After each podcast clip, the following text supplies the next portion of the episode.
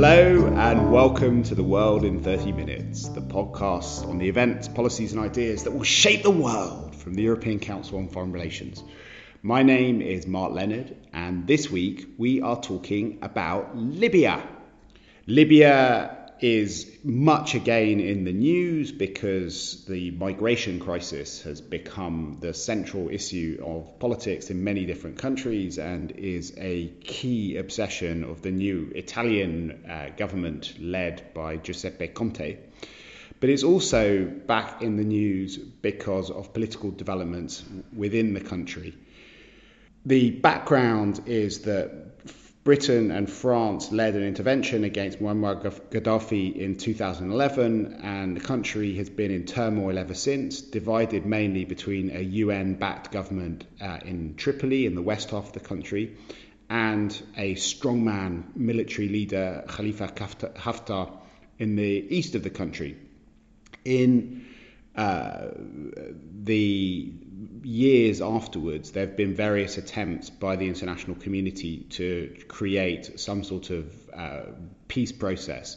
And about a month ago, the French president hosted a big Libya summit in Paris and was very proud of the outcome. Four key Libyan leaders agreed to hold parliamentary elections uh, in December, and there was a hope that they would be able to unify military and security forces in the country, unify the central bank, and uh, move the country uh, on the road to peace. But uh, more recently, things have seemed to fall apart again. Libya's uh, government has urged the United Nations to block sales from its main oil, term- main oil terminals. And um, Khalifa Haftar uh, and his Libyan National Army have captured uh, key oil terminals and announced that the revenues would be sent to a new oil company, an Eastern Oil Corporation, not the one of the UN backed government. This has led France, Italy, the UK, and the United States to express deep concern about events in, in Libya. Anyway, to help us make sense both of uh, the Libyan conflict, the impact of the Paris summit, but also to talk about Europe's fight over migration policies in the country, I'm joined by an all star cast. Back to the podcast again is Julien Barnes Dacey, who's the head of our Middle East and North Africa program, and we also have Tarek Megerisi, who's our ECFR's lead analyst on Libya. So, Tarek, you obviously follow Libya on a daily, if not hourly basis. So why don't you start by telling us what's going on? Or the week before, really, uh, Haftar lost control of the the main oil terminals of the country, which pump out about 70% of Libya's oil. Um, he recently took them back, and he came out with a statement in the aftermath saying that he is no longer willing to allow Libya's oil sales to fund forces which are antagonistic to him and he really played into this popular narrative right now of how the government in Tripoli is corrupt and should be cut off from oil sales. And so he said, uh, I will command this Eastern National Oil Company, which is one that was set up quite recently, uh, to take control of the terminals and to manage their operations instead of the uh, traditional Libyan na- National Oil Company, which has been doing so to date. And uh, this came as something as a shock because most of Haftar's popularity uh, has been built off of this narrative that what he's doing is for the country as a whole. And this was vindicated by a previous decision when he first took the oil crescent uh, to allow the national oil company to take control, to allow uh, funds to be paid in normally uh, through normal channels. So it's caused something of a consternation both in Libya and with the international community. Um, before we dive more deeply into this into this latest crisis, for people who haven't been following the, the Libyan crisis uh, as closely as you have, do you want to lay out a bit what the different camps are and who Haftar is and how he fits in, into that bigger picture? Sure. Um, I mean, Haftar is a, uh, an old military man. He was around for Gaddafi's own revolution in 1969, fell out of uh, favor with him, and fled to the United States in 2014, he came back and launched what was called this Valentine's Day coup uh, against the authorities at the time, calling them corrupt and serving the interests of Islamism and terrorism. And he really started his own military campaign from there, uh, focused in the east, uh, where he played off this sentiment of a war against Islamism and a war against terrorism uh, to build a support base for himself. And through these engagements and relationships with Egypt, the United Arab Emirates, and later France as well, he's built quite a formidable force for himself and he's taken over the east of the country, uh, which is where also the last elected uh, parliament sits right now. So they sit very much in a sphere of influence. Um, what everybody knows is the UN backed or the internationally backed government, which sits in the capital in Tripoli, was a product of these UN sponsored political unification talks, which was supposed to um, bring some kind of peace to the country, um, to unite certain factions. Um, but sadly, these were kind of rushed through at the end. And so this government, which was supported by the UN, is still not supported by the parliament itself. So there has been a deepening of the divide uh, between West and East since, part, since the government came into Tripoli in 2016. Why are the French um, supporting Haftar against the, the UN sponsored government? Isn't France part of the United Nations? Yeah, I should clarify when I say France has been supporting Haftar that uh, it really did so um, throughout his wars against terrorism, or what he declared as a war against terrorism. I mean, France has very keenly felt itself on the front lines of the war on terror and Haftar was engaged in conflict against some uh, Al Qaeda related groups, against some branches of ISIS, and so they felt the need to support him in this conflict.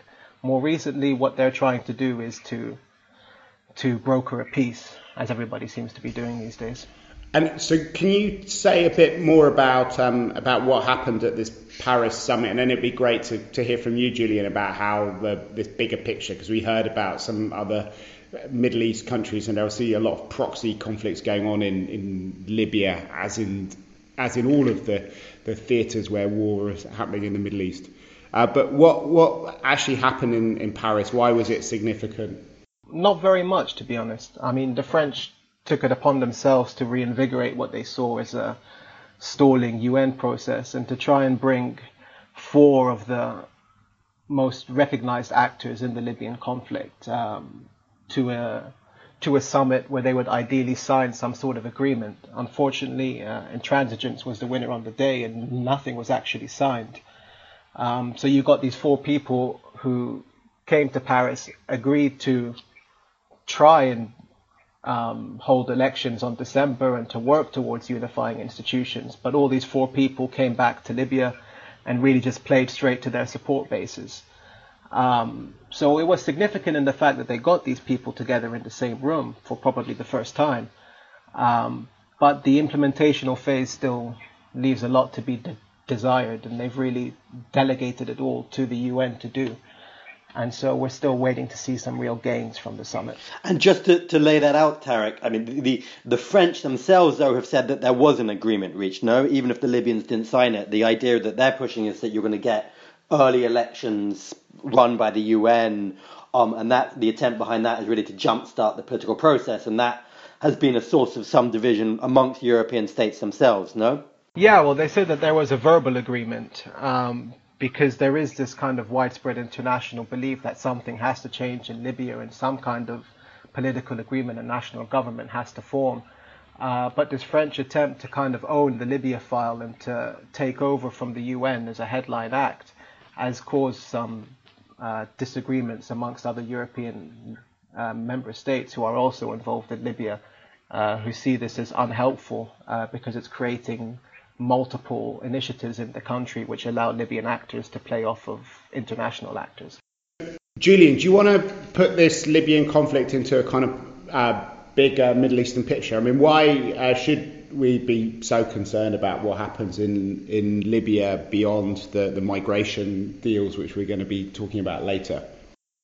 I mean, first and foremost, from a European perspective, it is about uh, the stability of a country on our southern border and, and the, the way that that does play into the migration issue, uh, the way that that risks becoming a breeding ground for terrorism if you do have state collapse in the south. And we've already seen elements of, of, of ISIS taking root there at times, and hence the kind of French desire to get behind Haftar.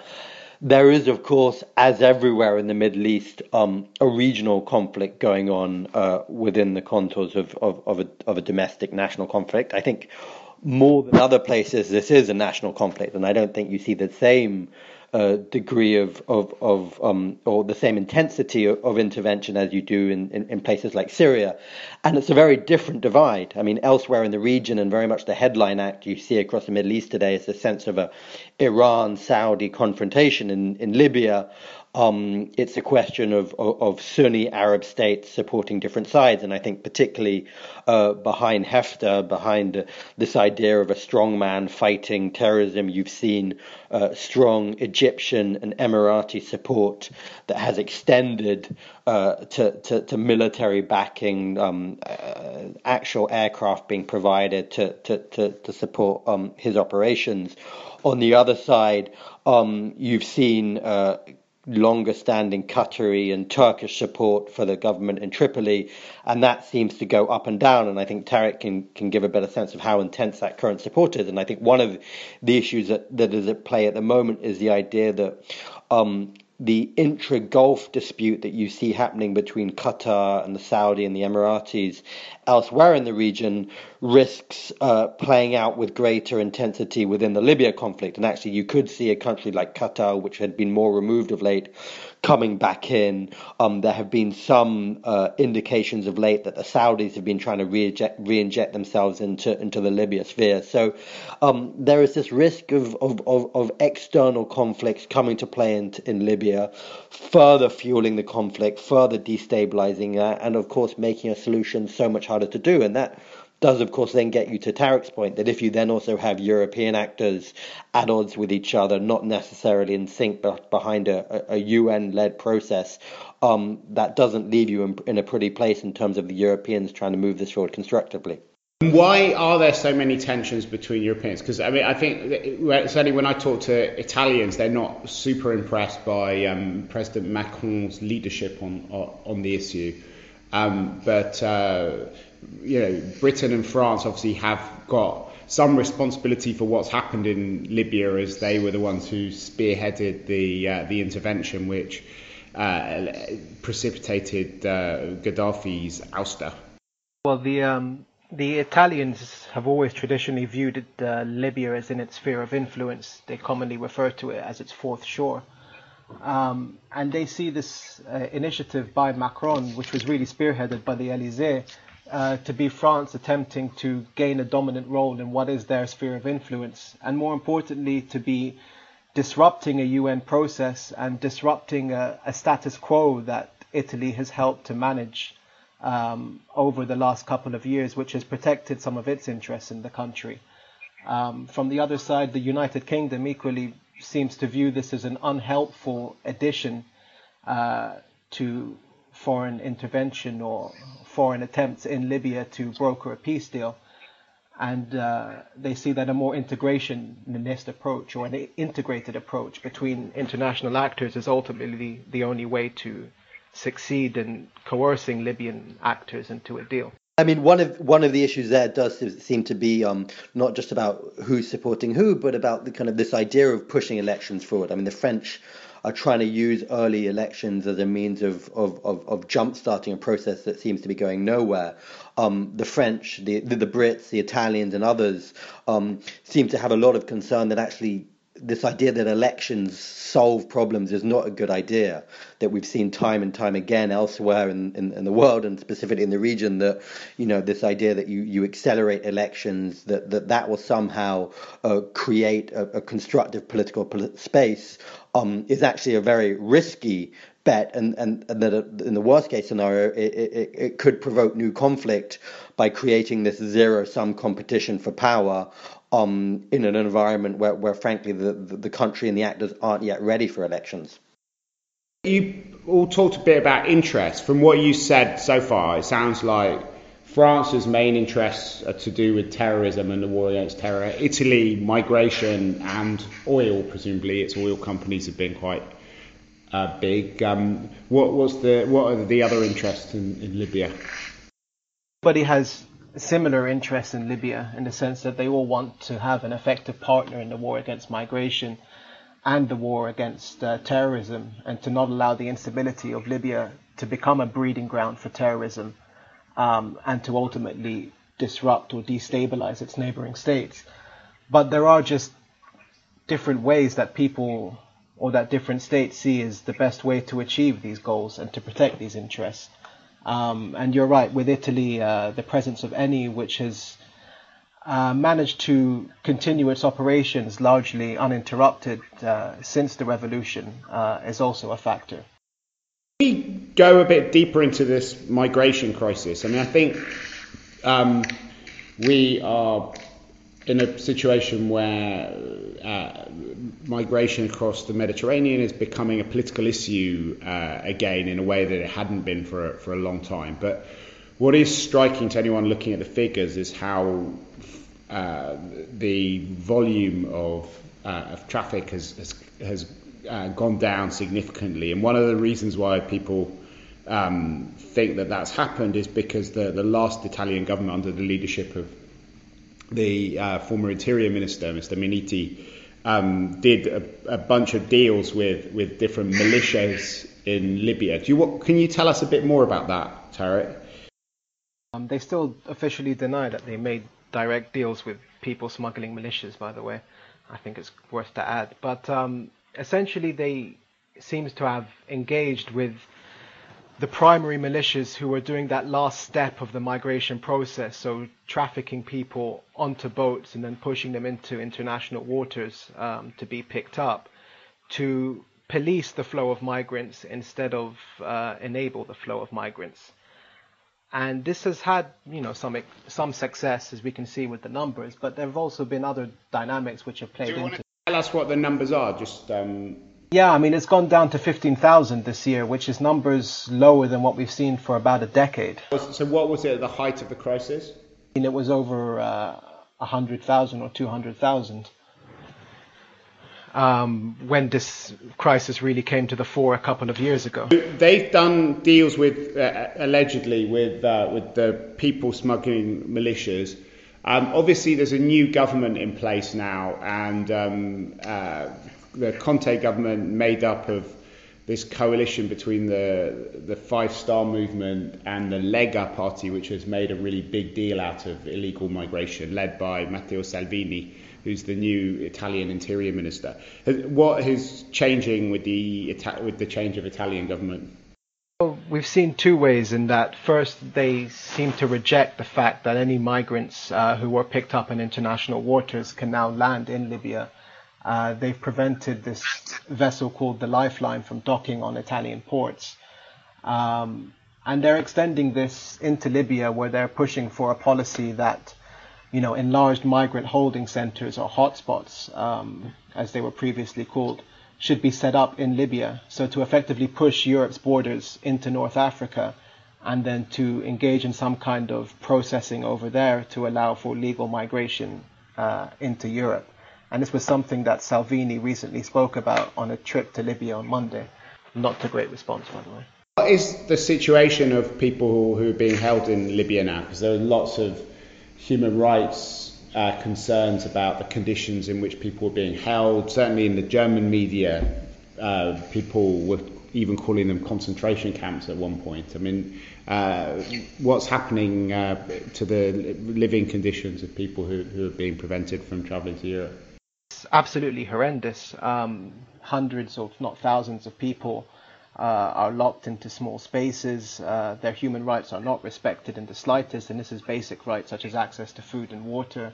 Uh, they are regularly tortured in order to extort their families back home into sending more money to pay for these trips. Uh, sometimes they are even pushed into forced labor. Uh, they are traded between different uh, migrant smugglers. Um, it's a really disgusting and quite well documented scenario now, which makes this fact that um, you are pushing migrants back into Libya to run dangerously close to this uh, principle of non-refoulement, which the European Court of Justice ruled on in 2012, which basically states that you cannot return any migrants uh, to somewhere where they might uh, where they might be subject to harm or their human rights will be breached. And I think, I mean, I think it's it's worth noting that even in, in the Italian visit to Libya um, in, in recent days, that the trip by Salvini suggesting that these new camps would be set up, the Libyans were once again very adamant that these would be run by Libya, that they wouldn't allow foreigners to to to, to have oversight of them, and that, that you know access continues to be very limited uh, for, for those international organizations trying to trying to create better conditions. So when the Italians talk about setting up new, new camps in, in, in, southern Libya, um, it's very much in a continuation of this policy that doesn't see a, any oversight um, and allows these terrible conditions to endure. Do you link the first and the second half of this conversation? Because you're saying that Libya wants to run these camps, but our starting point was the fact that there is no Libya. You have this very fragmented country where there's a, a kind of ongoing war and warlords, etc. Yeah, I mean the the migration issue has been one that's managed by non-state actors who sometimes have a nominal affiliation with the Ministry of Interior or the Ministry of Defense in Tripoli. And they would like to continue their role in this because they're being paid quite handsomely um, to manage migrants or even to just engage in the smuggling business. But Libyans themselves, there's quite a popular pushback um, towards what they see as Europeans bringing a European problem into Libya. And they don't like the fact that, you know, hundreds of thousands of sub-Saharan migrants are being forced to reside in Libya. Much like in Europe, they see it as having the potential to change the demography of their country. And recently, uh, so Julien mentioned this uh, um, idea of camps in southern Libya. Uh, there was supposed to be an Italian delegation that was flying to this small town of Ghat in the southwest of Libya. And when news of this spread, there was, you know, a popular protest in front of the airport, which caused it to shut down, so that Italian officials could not come to the city and uh, begin these plans to set up a camp over there, which I think demonstrates the level of uh, local discontent uh, to being the front for migration. I mean, it does, you know, it's a typical European response of short termism that gets in the way of anything meaningful. I mean, here you have, um, I think, anyone who looks at Libya um, like Tarek more, w- with greater detail, there's a sense of if you really want to sort out the migration issue, if you don't want it to be this broken transit country where migrants are, are able to, to come through to Europe, you need you need to fix the structural problems. You need to make it a country that works again. You need to focus efforts on on creating a political and security environment that, that are sustaining sustainable in, in a meaningful sense. But you actually have almost a contrary effort here, even as you have um, the, this kind of proclaimed European support for the UN process and so on and so on and so forth. You have European countries paying off um, essentially what a non-state actor is vaguely connected to the centre uh, to manage these migrant camps and effectively contributing uh, to, to the ongoing fragmentation of the country. So, so this, this attempt to keep migrants out is effectively perpetuating the conditions whereby a broken state allows migrants to, to, to come through with ease and, and, and, and, and continue this, this ongoing crisis that feeds migration.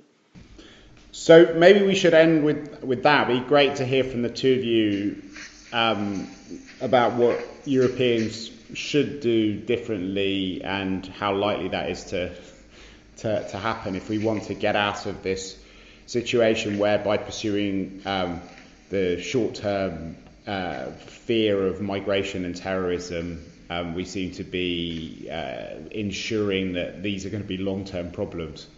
Well, essentially, the first and most important thing is that they need to find some common ground and the ability to unify uh, their policy in the country, to speak with one voice, to provide one sole initiative, um, which would uh, lessen the Libyan ability to uh, to play them off of one another, and then also to to really facilitate the UN in their attempts at consensus building, to have the political discussions, the economic discussions, and resource management discussions, which are needed for Libyans to really move beyond this chaotic transition period that they've been stuck in since 2011, uh, to agree on a constitution and to form a constitutional state which will give Libyan authorities some kind of real structure and long-term presence in the country, rather than just per- periodic elections for uh, political bodies which have a mandate for a year or so. I'd just add, I mean, the, the, need to focus on the right goals. I mean, what you see happening in Libya is the same as in Syria and elsewhere in the region, where you where you do have this this short termism driving European policy responses um, that, that uh, impedes the, the, the, necessity of dealing with the structural factors out of which everything else flows. So, I mean, Tarek has laid out the kind of the, some of the core ne- elements needed to, to, to move the country in a positive direction.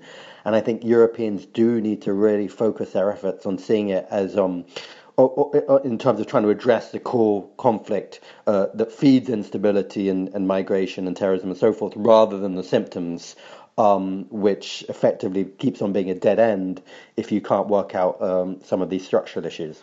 Okay, well, that was uh, interesting, somewhat depressing, but um, that's not unique for this pod- for this podcast.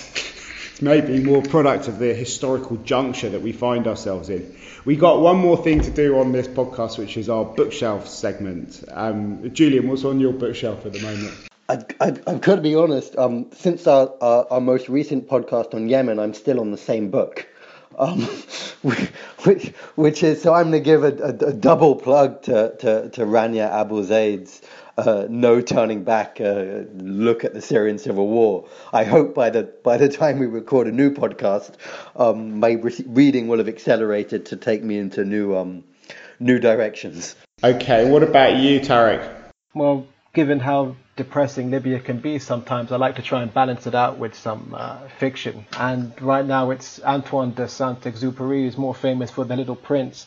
But he wrote this book called Wind, Sand and Stars, where he talks about some of his flying experiences de- delivering post across North Africa.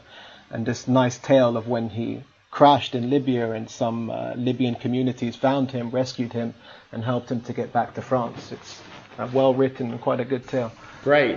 And I, am uh, going to talk about a book which I haven't started reading. Well, I've just started reading it, but it's called uh, How Democracy Ends um, by David Runciman. Um, and he's a very, very thoughtful professor at Cambridge University. Um, and I, from what I can see so far, I think this is one of the most interesting of the crop of books about uh, the, the kind of end of democracy. He's saying that we're, we're uh, prisoners of uh, of, of, of, past ways of thinking about how democracy has died in the past, that we think about uh, chaos descending, the military uh, arriving to restore order until people can be trusted to look at their own affairs again. But in fact, uh, what we're seeing is a completely different sort of threat to, to democracy, where a lot of the, the changes in our society, which are now too affluent, too elderly, too networked, um, means that they're unlikely to fall apart as they did in the past. Um, and the, the, bigger danger is about institutions uh, decaying rather than um, uh, the kind of return of authoritarianism. Anyway, I'll report back when I've had a chance to make more progress in my reading. That sounds like cheerful summer stuff. Absolutely, it's great for, for the beach. Um, Thank you very much to the two of you for a, a, fascinating discussion. We'll put links up to all of the things that we have mentioned on our podcast, as well as some of Tarek's writings on, on Libya. And uh, if you've enjoyed it, please do let your friends and colleagues and acquaintances know about it by posting about it on your Facebook page or ours and tweeting about it. And um, if you could head straight to the ratings and reviews page on iTunes or whatever platform that you're using to listen to this podcast on, we really appreciate it if you uh, could give us a, a rating uh, and a review because it will drive traffic towards the, the podcast. If you have any comments or suggestions, please feel free to write to me at mark.leonard at ecfr.eu. But for now, from Julien Barnes Dacey, Tarek Megerisi, and myself, Mark Leonard, it's goodbye. The researcher of ECFR's podcast is Jonathan Hackenbroich, our producer is Wiebke Evering, and our editor is Katharina Botel Azinaro.